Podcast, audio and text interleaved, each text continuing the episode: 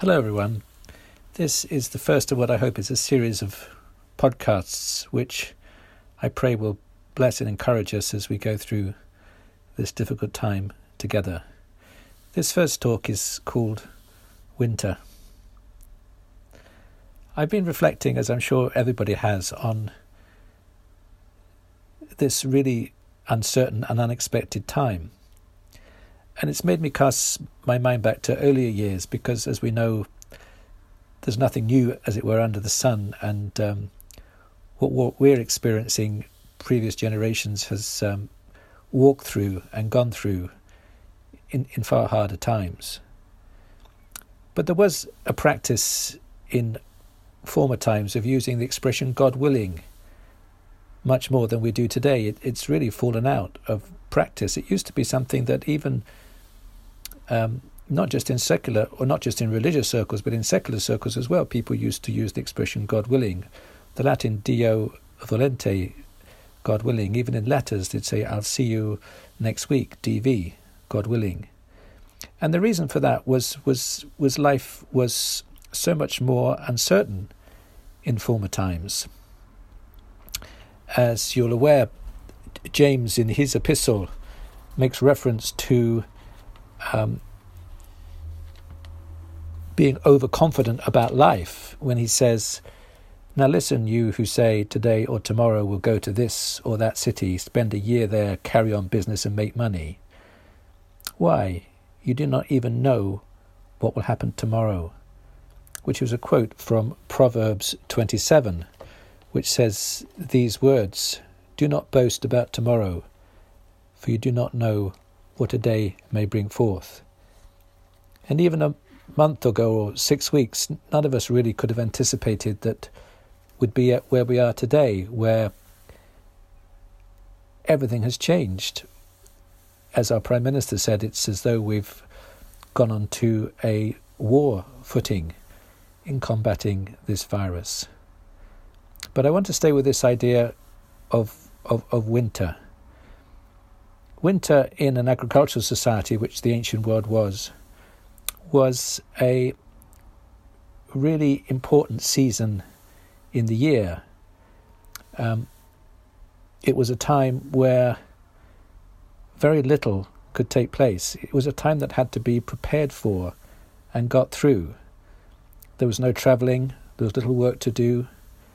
Communities would stand together if there had been a good harvest in the summer and autumn, they could get through winter together. If not, times was were hard. And man was mankind was much more dependent on the weather, the seasons, and calling on God's protection than now. And we forget actually today still much of the world lives like that with a dependency on agriculture. But by God's grace We've had amazing advances in technology and science and medicine. And in our modern world, we've been able to insulate ourselves so much against the ups and downs and uncertainties of life and the vagaries of the weather, if you like. So the expression God willing has fallen out of our vocabulary. We plan and expect our plans to come to fruition. We have tried to eliminate the risk of uncertainty from our way of beings. And in a way, as a society, we've sought to isolate ourselves from our dependency on God. And this has created a sense of entitlement, what we deserve, what are our rights. And yet, great parts of the world live in a completely different way to this. They are far more grateful in a sense and expectant of um, God's blessing and God's help. So it feels to me a little like this season is a, a season of winter, if you like, for the whole world, where life as we know it has has had to stop. What we've done for preparation up until now will either stand us in good stead or otherwise. And we've had to come together as communities to to look after and, and care for each other. And I was as I was thinking about winter, I, I couldn't help but reflect on the verses in John 10, verse 22, one of the few times in the Gospels that it refers to the seasons. and it says it was winter. Winter is when everything slows down. Even kings didn't go out to war in winter. 2 Samuel 11, verse 1, talks about that time when it was spring and the time that kings go out to war. And, and David stayed in his palace, and you remember how that led to um, him making those, those awful mistakes. But everyone recognized that winter was a time when you didn't go anywhere, you didn't do anything, you got through it because you'd made preparation to do it. You stuck together as families through the community. Even Paul, the um, great missionary apostle, he stopped for winter. It says in Titus 3, verse 12, I've decided to winter there. And he was asking Titus to bring things or into Nicopolis. So, what are we learning? Is this a time to slow down, to see, to listen, to hear, to be compassionate, to see what God is doing? I believe God has been speaking much in the last few years about slowing down our busy lives. The, the amazing verse in Psalm 46, verse 10, which says, Be still and know that I am God. I'll be exalted among the nations, I'll be exalted in the earth. And like winter is a time of stillness, I think God is calling us right now to be still and to watch and to pray and to be active in terms of our compassion. And I couldn't help but to be very moved when I read in John 22 and it said, and it was winter. But Jesus was in the temple. He was walking in Solomon's colonnade. And God is moving in this time. Make no mistake about it. It was winter in John 10:22 and Jesus was walking in the temple area. It's winter now in a sense. Yet God is moving in this time. Jesus is walking. He's opening people's hearts. He's realigning people's priorities. He's causing people to see again what's really important in life. He's causing people to understand the value of their communities, the values of families, the values of health. Not to take for granted all the good and amazing things that we have around us. Maybe to create a dependency, maybe to be willing to say, God willing. Because we are being humbled at this time through something that we cannot control and something that we are vulnerable to. And that's painful. Yet, it's a sense of discipline, in as much as winter is a time of stillness and nothing can happen.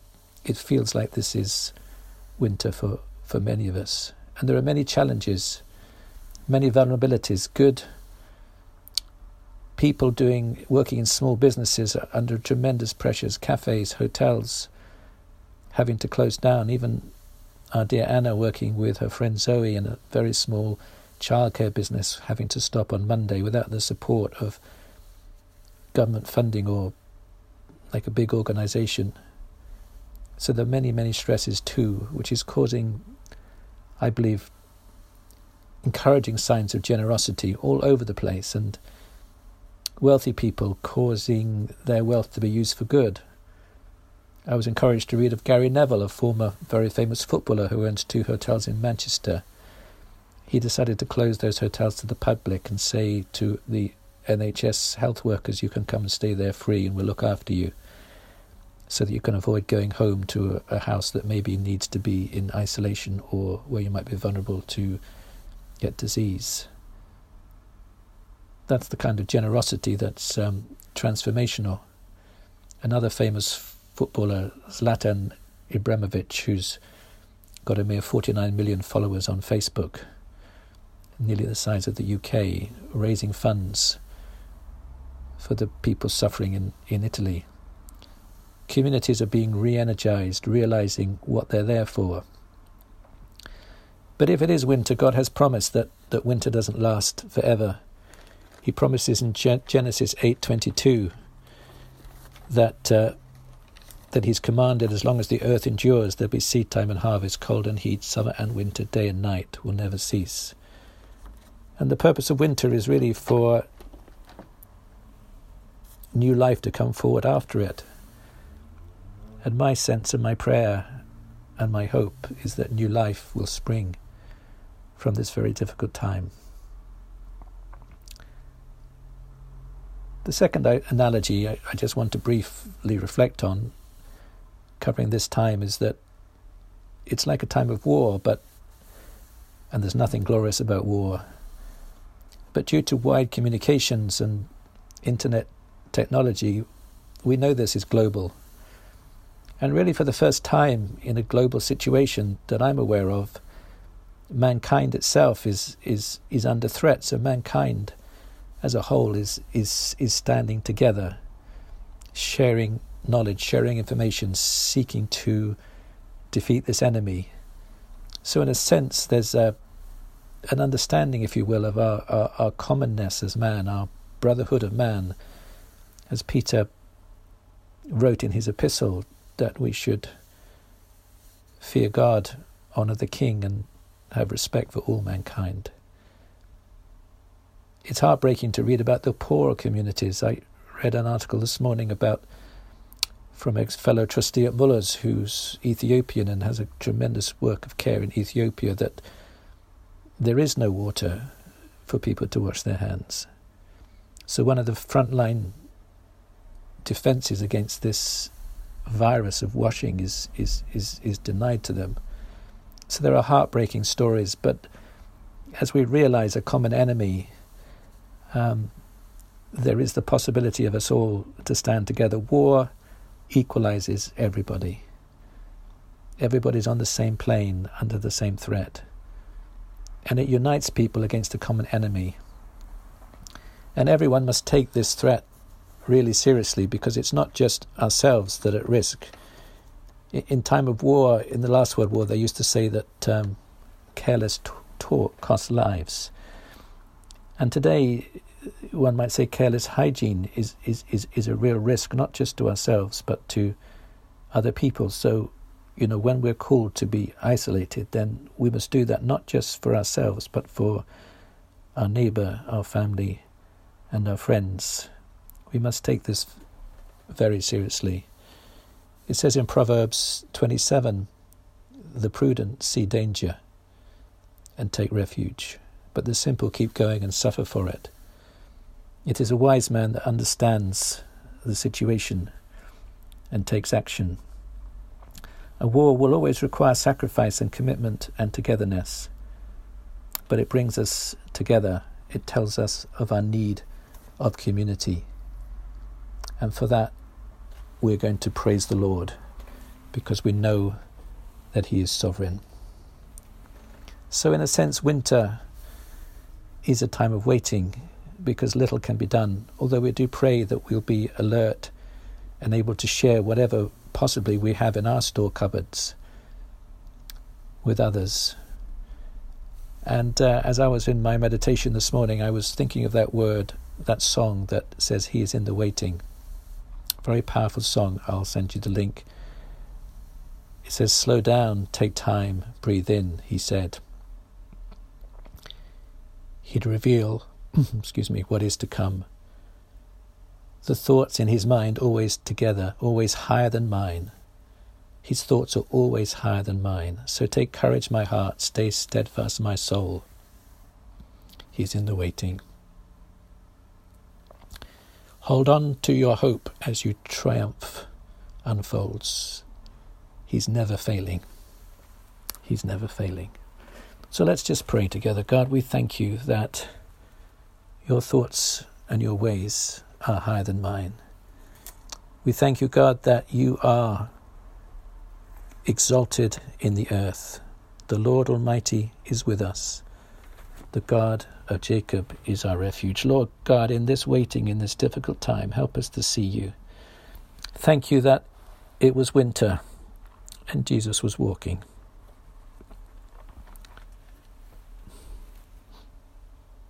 And God, we know that you're walking in this time. Walk through our lives, walk in us, walk around us. Alert us. Let this be a time of the reviving of your work, where we as a nation, we as a people call upon your name and look to you. God, none of us likes to be vulnerable. All of us likes to be self-sufficient. Yet our vulnerability as a nation and as a people, as a world, is now greatly exposed.